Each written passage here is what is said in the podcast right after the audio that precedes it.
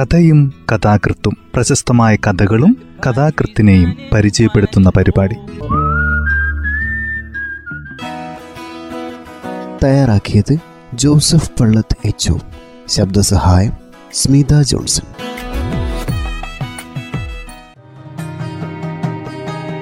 കഥയും കഥാകൃത്തും എന്ന ഈ പരിപാടിയിൽ ഇന്ന് കെ സരസ്വതി അമ്മയുടെ വിവാഹങ്ങൾ സ്വർഗത്തിൽ വെച്ച് നടത്തപ്പെടുന്നു എന്ന കഥയാണ് പരിചയപ്പെടുത്തുന്നത്.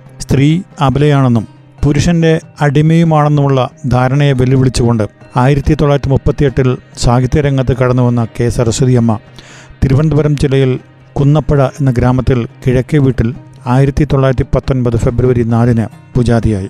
ശ്രീമാൻ പത്മനാഭപിള്ളയാണ് പിതാവ്. മാതാവ് ശ്രീമതി കാർത്തിയാനി അമ്മയും. സ്കൂളിൽ നിന്ന് ഒന്നാമതായി മെട്രിക്കുലേഷൻ പാസ്സായി സ്കോളർഷിപ്പോടുകൂടി പഠിച്ചു. ഹൈസ്കൂളിൽ പഠിക്കുമ്പോൾ തന്നെ കഥയെഴുത്ത് ആരംഭിച്ച സരസ്വതി അമ്മയുടെ ആദ്യ കഥ സീതാഭവനം. ആയിരത്തി തൊള്ളായിരത്തി മുപ്പത്തി എട്ടിൽ മാതൃഭൂമി ആഴ്ചപ്പതിപ്പിൽ പ്രതിഷ്ഠപ്പെട്ടു. ജീവിതത്തിൽ ചിട്ടയും അടുക്കും വേണമെന്ന ആ നിബന്ധനക്കാരി വിവാഹം ഇഷ്ടപ്പെട്ടിരുന്നില്ല. അവരുടെ വിവാഹങ്ങൾ സ്വർഗത്തിൽ വെച്ച് നടത്തപ്പെടുന്നു എന്ന ചെറുകഥയാണ് ഇന്ന് പരിചയപ്പെടുത്തുന്നത്. കഥ ഇങ്ങനെ ആരംഭിക്കുന്നു.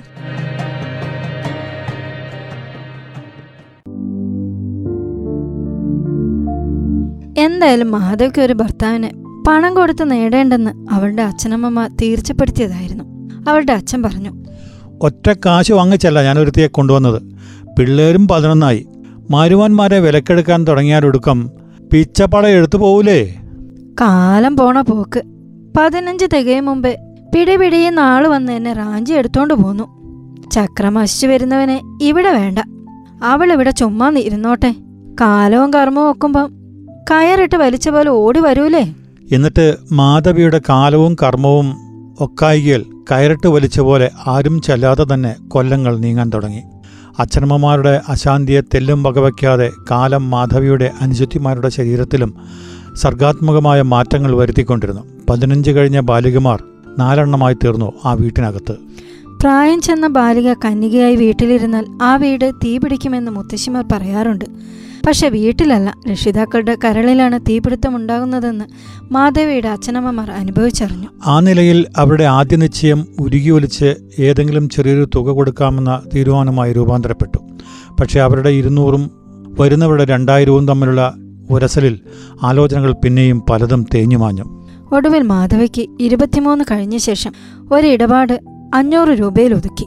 പുറമെ ഏർപ്പാടുകാരന് പ്രതിഫലമായി അൻപത് ഉറുപ്പികയും ഏർപ്പാടുകാരൻ എല്ലാം പറഞ്ഞുറപ്പിച്ച ശേഷമാണ് വരന്റെ ആളുകൾ പെണ്ണ് കാണാൻ വന്നത്. അവരെ പ്രീതിപ്പെടുത്താൻ വേണ്ടി ഒരു മൃഷ്ടാന്ന സദ്യ തയ്യാറാക്കിയിരുന്നു. അച്ഛന്റെ ആജ്ഞ അനുസരിച്ച് അന്നെങ്കിലും തന്റെ ഉപജീവന മാർഗം തെളിഞ്ഞു കിട്ടാൻ മനസ്സാ പ്രാർത്ഥിച്ചുകൊണ്ട് മാധവിയാണ് അവർക്ക് വിളമ്പിക്കൊടുത്തത്. അവളെ അവർക്ക് ബോധിക്കുകയും ചെയ്തു. അതിനുശേഷം അവളുടെ അച്ഛൻ വരനെയും പോയി കണ്ടതോടെ ഇരു കൂട്ടർക്കും എല്ലാം സമ്മതമായി. ആദ്യപുത്രയുടെ വിവാഹമായതിനാൽ അവരുടെ പരമാവധി കഴിവിൽ അടിയന്തരം കൊണ്ടാടപ്പെട്ടു. മൂന്ന് കൂട്ടം പ്രഥമനും കതിർമണ്ഡപവും ആ നാട്ടിൻപുറത്തൊരു പുതുമയായിരുന്നു. പോരെങ്കിൽ വരന്റെ സ്നേഹിതന്മാരുടെ വകയായ മംഗളാശംസയും. വിവാഹങ്ങൾ സ്വർഗത്തിൽ വെച്ച് നടത്തപ്പെടുന്നു എന്ന വാചകത്തോടെ തുടങ്ങിയ മംഗളാശംസകൾ പ്രേമാമൃതം പാരിജാതം കൽപ്പവൃക്ഷം എന്നീ പദങ്ങൾ തകർത്തുവിട്ടിരുന്നു. അന്യോന്യം കാണുക പോലും ചെയ്യാതെ വെറും വ്യാപാര ബന്ധരൂപത്തിൽ സംയോജിക്കപ്പെട്ട ആ വധുവരന്മാർ പ്രണയാവേശത്തോടെ ദാമ്പത്യവാടിയിലേക്ക് കുതിക്കുകയാണെന്നൊരു ആരോപണവും അതിലുണ്ടായിരുന്നു. അന്നേ ദിവസം രാത്രി ഭർത്തഗൃഹത്തിൽ വെച്ച് ചുമരെ തൂക്കിയ മംഗളാശംസ പത്രത്തിലെ സുവർണാക്ഷരം മങ്ങിയ വെളിച്ചത്ത് മിനുങ്ങിക്കൊണ്ടിരിക്കെ. മാധവി കതിർ മണ്ഡപത്തിലെ സ്വർഗത്തിൽ നിന്ന് കിടപ്പറയിലെ ലോകത്തിലേക്ക് കടന്നു. പക്ഷേ അവളുടെ ജീവിതാനുഭവങ്ങൾ അവിടെ നിന്നില്ല. സ്വർഗവും ലോകവും കഴിഞ്ഞാൽ നരകമാണ് അടുത്തതെന്ന് അമ്മായിയമ്മ അവൾക്ക് അനുഭവപ്പെടുത്തി കൊടുത്തു. മകനെയും ഭർത്താവിനെയും സ്വന്തം ഭരണത്തിന് കീഴിലാക്കിയിരുന്ന അവർക്ക് മരുമകൾ ഒരു മോശപ്പെട്ട ഇരയായിരുന്നു. ഒന്നു നോക്കിയാൽ തീരെ അന്യായമായി ഒന്നുമില്ല അവരുടെ ശണ്ട. വിവാഹത്തിന്റെ മൂന്നാം നാൾ മകളുടെ ദാമ്പത്യക്ഷേമം കാണാൻ ചെന്ന മാധവിയുടെ അച്ഛൻ മറ്റാരും അറിയാതെ മകളോട് ആഭരണത്തിൽ ഭൂരിഭാഗവും തിരികെ ചോദിക്കുന്നത് അമ്മായിയമ്മ ഒളിച്ചു നിന്ന് കേട്ടു.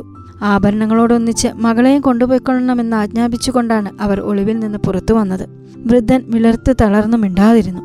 അണിഞ്ഞൊരുങ്ങി നടക്കാനുള്ള ആശയിൽ മകളും അച്ഛനു വേണ്ടി ഒന്നും പറഞ്ഞില്ല. കഴിയുന്നത്ര പണവും പ്രയത്നവും വ്യയം ചെയ്ത് നീക്കിക്കിട്ടിയ ഭാരം വീണ്ടും ഏറ്റെടുക്കാനും ഇരവൽ പണ്ടങ്ങളുടെ ഉടമസ്ഥരായ അയൽക്കാരെ അഭിമുഖീകരിക്കാനും വയ്യാതെ ആ വൃദ്ധൻ ആകെ വിഷമിച്ചു. എന്തായാലും വീട്ടിൽ മടങ്ങിച്ചെന്ന് ഭാര്യയോട് കാര്യമെല്ലാം പറഞ്ഞപ്പോൾ അയാൾക്ക് അല്പം ആശ്വാസമായി. സ്ത്രീബുദ്ധിയോട് എതിരിടാൻ സ്ത്രീബുദ്ധിക്ക് കഴിയും എന്നയാൾ ആശ്വസിച്ചു. നാലഞ്ച് നാൾ കഴിഞ്ഞ് മാധവിയുടെ അച്ഛൻ അമ്മയോടൊന്നിച്ച് വീണ്ടും മകളെ കാണാൻ ചെന്നു. അമ്മായിയമ്മയുടെ മുമ്പിൽ വെച്ച് തന്നെ അമ്മ മകളുടെ പഴയ ആഭരണങ്ങൾ ഊരി പകരം പുതിയവ ഇട്ടുകൊടുത്തു. എന്നിട്ട് യാത്രയാകാൻ നേരം മകളുടെ തലയിൽ കൈവച്ച് പല അമ്പലങ്ങൾക്കും വഴിപാട് നേർന്നുകൊണ്ടവർ പതുക്കെ പറഞ്ഞു. ഈശ്വരൻ പ്രസാദിച്ച് വേഗം ഒരു കുഞ്ഞിനെ തന്നാൽ മതിയായിരുന്നു. മരുമോൾ എത്ര കണ്ടുകൂടെങ്കിലും മോനൊരു കൊച്ചുണ്ടായാൽ അതിന് വലിയ ഇഷ്ടമായിരിക്കും. പിന്നീട് അതിന്റെ തള്ളയെ കളയാനൊക്കുകയില്ല വധുവരന്മാരുടെ വേളിച്ചരടിന്റെ കെട്ടുമുറുക്കാൻ അച്ഛനമ്മമാരുടെ ബലിഷ്ഠ കരങ്ങളെക്കാൾ കുഞ്ഞിന്റെ പിഞ്ചു കൈക്കാണല്ലോ കെൽപ്പ്. കുറച്ച് ദിവസം കഴിഞ്ഞ് മാധവി ഭർത്താവുമായി സ്വന്തം വീട്ടിൽ വിരുന്നുണ്ണാൻ പോയി.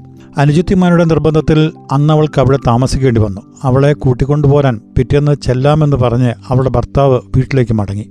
പക്ഷെ പിറ്റേന്നുകൾ എട്ടുപത്തായിട്ടും അവളെ വിളിക്കാൻ അയാൾ ചെന്നില്ല. ഓരോ അസൗകര്യങ്ങൾ പറഞ്ഞ് നാളുകൾ നീട്ടിക്കൊണ്ടിരുന്നു. രണ്ടു മാസം കഴിഞ്ഞപ്പോൾ മാധവിയുടെ അച്ഛനമ്മമാർക്ക് പരിഭ്രമമായി. അപ്പോഴാണ് തങ്ങളുടെ പേരിൽ ഭയങ്കരമായൊരു ചാർജ് ആൾമാറാട്ട കേസ് ഉത്ഭവിച്ചിരിക്കുന്നതായി അവരറിഞ്ഞത്.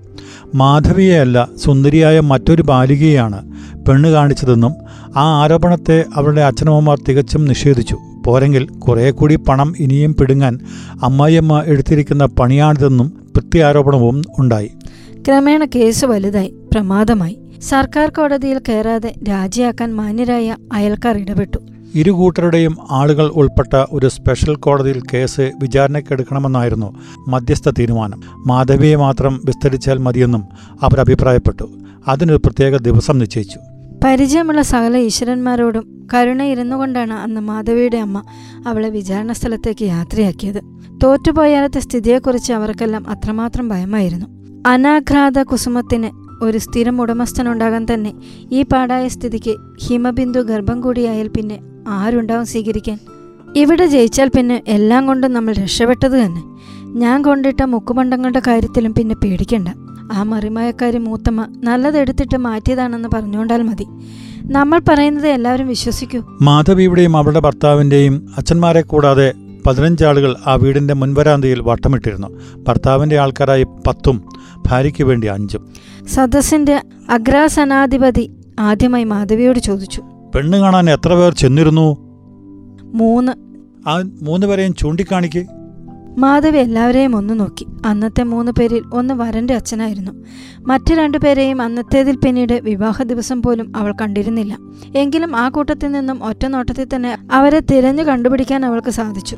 അത്രയും കൊണ്ട് തന്നെ അവൾക്ക് അനുകൂലമായ വിധി ഉണ്ടാകുമെന്ന് ഒരാൾ അഭിപ്രായപ്പെട്ടതിനെ മറ്റുള്ളവർ എതിർത്തു. വിസ്താരം വീണ്ടും തുടർന്നു. ആ മൂന്ന് പേരെ സംബന്ധിച്ചിടത്തോളം ആ ദിവസം എന്തെങ്കിലും പ്രത്യേകത അവൾ കണ്ടിരുന്നു എന്നായിരുന്നു അടുത്ത ചോദ്യം. വധുവിന് വേണ്ടി ഹാജരായ ഒരു മാന്യൻ ആ ചോദ്യം തടഞ്ഞു. പരീക്ഷാമുറിയിലെ വിദ്യാർത്ഥിയേക്കാൾ പരിഭ്രമിച്ച് തിരഞ്ഞെടുപ്പുകാരുടെ മുമ്പിൽ നിൽക്കുന്ന ആ ജീവിതസ്പർശിയായ മുഹൂർത്തത്തിൽ നിസ്സാര സംഗതികൾ ആരും കാണുകയില്ല എന്നതായിരുന്നു അയാളുടെ വാദം. ആരും പിന്താങ്ങിയാൽ അതും തള്ളപ്പെട്ടുപോയി വാസ്തവത്തിൽ ആരുടെ പിന്താങ്ങലും ആവശ്യമില്ലായിരുന്നു. എന്നാൽ ആ ചോദ്യത്തിന് മാധവി കൊടുത്ത മറുപടി കേട്ടപ്പോൾ അതിസൂക്ഷ്മമായ നിരീക്ഷണ ശക്തിയാലും നിശീതമായ ഓർമ്മശക്തിയാലും അവൾ അവരെയെല്ലാം അത്ഭുതപ്പെടുത്തി. കര വെളുത്ത പുളിയിലക്കര നേരിയതിട്ട് മുറുക്കാൻ കവളിലൊതുക്കി അപ്പോൾ മുമ്പിലിരുന്ന വൃദ്ധൻ അന്ന് ഒരു കസവ് കവിണി കഴുത്തിൽ കൂടെ ചുറ്റിയിട്ടിരുന്നു എന്ന് മാധവി പറഞ്ഞു. അയാൾ അഭിമാനത്തോടെ അത് ശരിയാണെന്ന് സമ്മതിച്ചു. ബന്ധത്തിൽ ഒരു സ്ത്രീക്ക് പ്രസവമെടുത്തതിന് പാരിതോഷികമായി ഭാര്യയ്ക്ക് കിട്ടിയ ആ കവിണി വളരെ പാടുപെട്ടാണ് അന്നൊരു ദിവസത്തേക്ക് അയാൾക്ക് കിട്ടിയത്.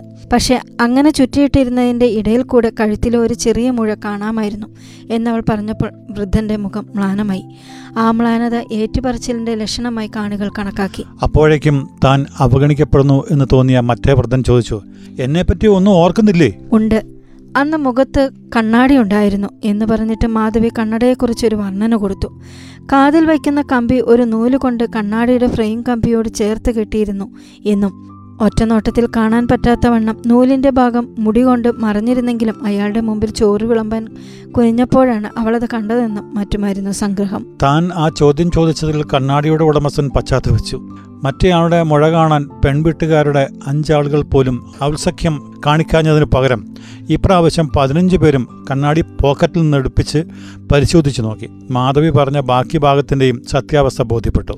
ആ പരിശോധന തീർന്നപ്പോൾ പുളിയിലക്കര നേരിയതുകാരൻ ചോദിച്ചു ഊണ് കഴിച്ചപ്പോൾ എന്തെങ്കിലും വിശേഷം ഉണ്ടായോ അവിടെ മാധവിക്ക് ഓർമ്മിപ്പിച്ചുകൊണ്ടായില്ല മൂന്നു പേർക്കുള്ള ഇലകളിലും അവൾ മുട്ടക്കറി വിളമ്പിയതും ഒടുവിൽ സസ്യബുക്കായ അയാൾക്ക് വേറെ ഇല എടുക്കേണ്ടി വന്നതും അവൾ വിശദാംശങ്ങൾ വിട്ടുപോകാതെ വിസ്തരിച്ചു.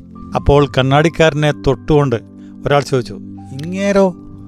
മാധവി ആദ്യം ആ ചോദ്യകർത്താവിനെ നോക്കി. ആ ചോദ്യം മനഃപൂർവം ദ്രോഹബുദ്ധിയോടെ ചോദിക്കപ്പെട്ടതാണെന്ന് അവൾക്ക് തോന്നി. പിന്നീട് അവൾ ചോദ്യഹേതുവായ ആളിനെ നോക്കി. അവളുടെ അപ്പോഴത്തെ ഭാവത്തിൽ ഭീഷണിപ്പെടുത്ത തീരെയില്ലായിരുന്നു. കൂടിപ്പോയാൽ ഏതാണ്ട് ഒരു അനുകമ്പയാണ് സ്ഫുരിച്ചിരുന്നത്. പക്ഷേ നിശീതമായ ഓർമ്മശക്തിയുള്ള ആ പെൺകുട്ടിയെ അയാൾ ഭയന്നു. അന്ന് കണ്ണുകൊണ്ട് അപേക്ഷിച്ച് ചോറും കറികളും കണ്ടമാനം വിളമ്പിച്ച ശേഷം അവളുടെ അശ്രദ്ധയിൽ അതെല്ലാം വീണുപോയതാണെന്ന് ഭാവിച്ച് അച്ഛനെ കൊണ്ട് അയാൾ തന്നെ ശകാരിപ്പിച്ചത് മാധവി സ്പഷ്ടമായി ഓർത്തു. ഭാവിശ്വരന്റെ മുമ്പിൽ വെച്ച് കണ്ടമാനക്കാരിയാണെന്ന് തെളിഞ്ഞാൽ ആ വിവാഹാലോചന തകർന്നു പോകുമെന്നാണ് അച്ഛന്റെ ഭയം എന്ന് ഊഹിച്ചിട്ടും അയാളുടെ പൂജ്യത പുറത്താക്കി തന്റെ നിരപരാധിത്വം സ്ഥാപിക്കാൻ ശ്രമിച്ചില്ല. അന്യരുടെ മുമ്പിൽ അഭിമാനം ക്ഷതപ്പെടാതെ ആഹാരാർത്ഥിയെ തൃപ്തിപ്പെടുത്താൻ യത്നിച്ച ആ ബുഭൂഷനോടും അന്നും ഇന്നും അവൾക്ക് അനുകമ്പയേ ഉള്ളൂ. വയറുപിഴപ്പിനു വേണ്ടിയാണല്ലോ താനും ഈ വേഷമെല്ലാം കെട്ടുന്നത് എന്നവൾ വിചാരിച്ചു ഏതായാലും അവരുടെ ആ അനുഭവം അതേ മനോഭാവം തന്നെ ആ വൃദ്ധനിലും ഉളവാക്കി. വരന്റെ അച്ഛന്റെ നേരെ തിരിഞ്ഞ അയാൾ ഗൗരവത്തിൽ പൊരിഞ്ഞ ദേഷ്യത്തോടെ ചോദിച്ചു ചെലവ് കൊടുക്കാൻ നിവർത്തിയില്ലെങ്കിലേ അക്കാര്യം തുറന്നു പറഞ്ഞുകൂടെ? നല്ലൊരു കുട്ടിയായിട്ട് മാനം കിടത്താതെ മിരട്ടും മറിമായുമില്ലാതെ പെണ്ണാണെന്ന് അതിന്റെ മുഖത്ത് നോക്കിയാൽ അറിയാം. ഇനി ഉള്ള മാനത്തോടെ ഇപ്പം തന്നെ കൂടെ വിളിച്ചോണ്ട് പോകണം എന്നിട്ട് അയാൾ മറ്റെല്ലാവരുടെയും മുഖത്ത് നോക്കി. തന്റെ വിധി ഐക്യകണ്ഠേന സ്വീകരിക്കപ്പെട്ടിരിക്കുന്നു എന്ന് കണ്ട് അയാൾ ജയഗർവോടെ മാധവിയുടെ അച്ഛന്റെ നേരെ തിരിഞ്ഞു പറഞ്ഞു. പോകണം കേട്ട ഏർപ്പാടിന് ഞാനേ കൂടെ വന്നു തന്നെ മോശമായിപ്പോയി. ഇത്ര ബുദ്ധി ഓർമ്മശക്തിയുള്ള കുട്ടിയെ ഞാൻ കണ്ടിട്ടില്ല. നിങ്ങളിത് വെറുതെ കണ്ടു. ഈ ഇരപ്പാളിത്തത്തിനൊന്നും പോകാതെ ഇവിടെ പഠിപ്പിച്ചിരുന്നെങ്കിൽ എത്ര അന്തസ്സായിരുന്നു. ക്ലാസ്സിലെല്ലാം ഒന്നാമതായി ജയിച്ചേനെ. ജീവന് രക്ഷ കിട്ടിയ ആശ്വാസത്തോടെ അകത്തേക്ക് പോകുവാൻ തിരിഞ്ഞ മാധവിയുടെ കണ്ണുകൾ ചുമരിൽ പതിച്ച മംഗളാശംസയിൽ പതിഞ്ഞു. വിവാഹങ്ങൾ സ്വർഗത്തിൽ വെച്ച് നടത്തപ്പെടുന്ന ആ അക്ഷരങ്ങൾ അപ്പോഴും മിന്നുന്നുണ്ടായിരുന്നു. കഥ ഇവിടെ അവസാനിക്കുന്നു. കെ സരസ്വതിയമ്മ അധ്യാപികയായിരുന്ന അവർ പിന്നീട് ട്രാവൻകൂർ സർക്കാരിന്റെ അക്കൗണ്ട് ഓഫീസിലും ഒരു സമുന്നത നായർത്തറവാട്ടിൽ ജനിച്ച സരസ്വതിയമ്മ ജോലി ചെയ്തു. ചെറുപ്പം മുതലേ പുരോഗമന സ്വഭാവക്കാരിയായിരുന്നു. അടുക്കളയിലെ കരിവരണ്ട ജീവിതത്തിൽ ഒതുങ്ങേണ്ടവളല്ല സ്ത്രീയെന്നും സമൂഹത്തിലെ എല്ലാ രംഗങ്ങളിലേക്കും കടന്നു വരാൻ അവർക്ക് കഴിയണമെന്നും അവർ ആഗ്രഹിച്ചു. അച്ഛനെവിടെ എന്ന കഥ ഹിന്ദിയിലേക്കും തമിഴിലേക്കും തർജമ ചെയ്തിട്ടുണ്ട്.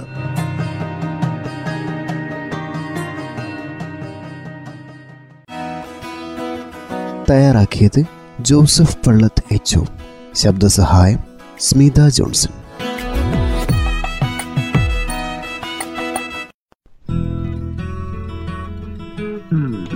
കഥയും കഥാകൃത്തും പ്രശസ്തമായ കഥകളും കഥാകൃത്തിനെയും പരിചയപ്പെടുത്തുന്ന പരിപാടി.